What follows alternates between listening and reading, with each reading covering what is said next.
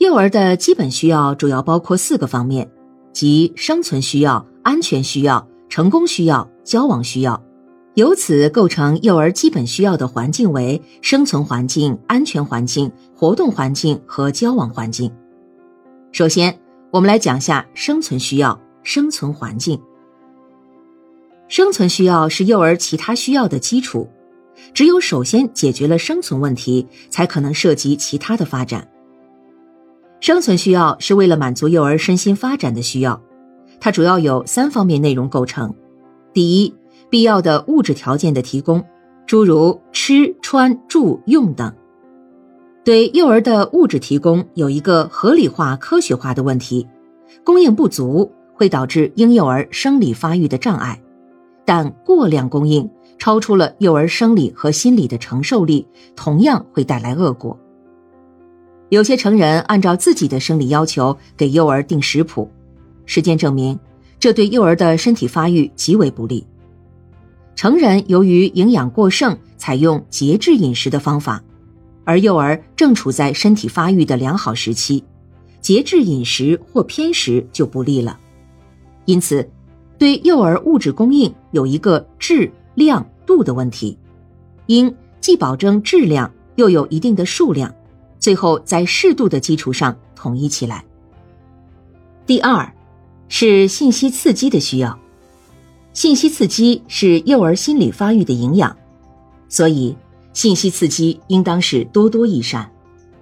但是它仍然有一个质和量的要求，如果给幼儿。提供的是恐怖的信息刺激，或者强度太高的信息刺激，不仅不能激发幼儿的心理发展，甚至会带来伤害，因为幼儿尚未发育完善的神经系统经受不起这类刺激。第三，是基本学习和活动条件的需要，这里的学习是指环境学习，提供变化的美好的环境，对幼儿身心发展极为有利。活动空间是幼儿生长发育的基本条件之一，特别是幼儿身体发育必须依赖于活动，因此，学习环境、活动环境同样也是幼儿的一种生存需要。幼儿生存需要的三方面内容是：生活条件基本满足，信息刺激尽量满足，教育条件不断优化。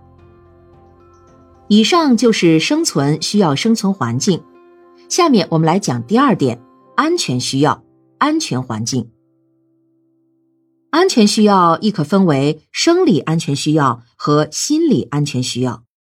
生理安全需要在于幼儿身心尚未发展起来，他们的自我保护能力差，所以环境创设应当特别注意安全性。心理安全需要对幼儿来讲同样具有重要的意义，但是这个问题却容易被人忽视。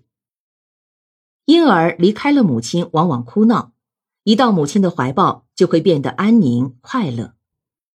幼儿在母亲身边会自己找玩具玩，可是，一旦母亲走了，就会不安静，玩具也不要了。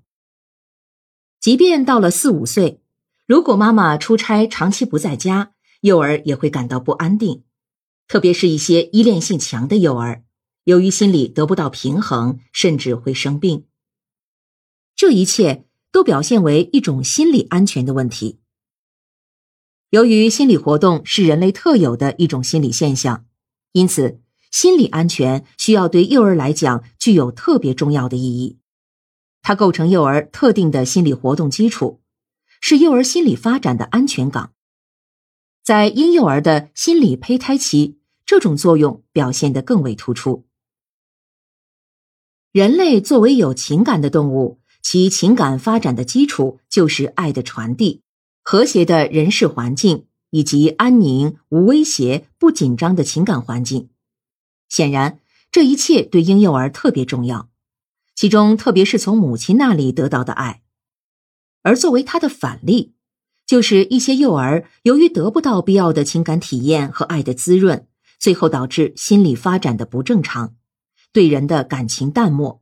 对环境有一种不信任感，讨厌和人接近，最后导致情感上的以及社会上的倾向问题。因此，和谐的心理环境是幼儿健康成长的必要环境。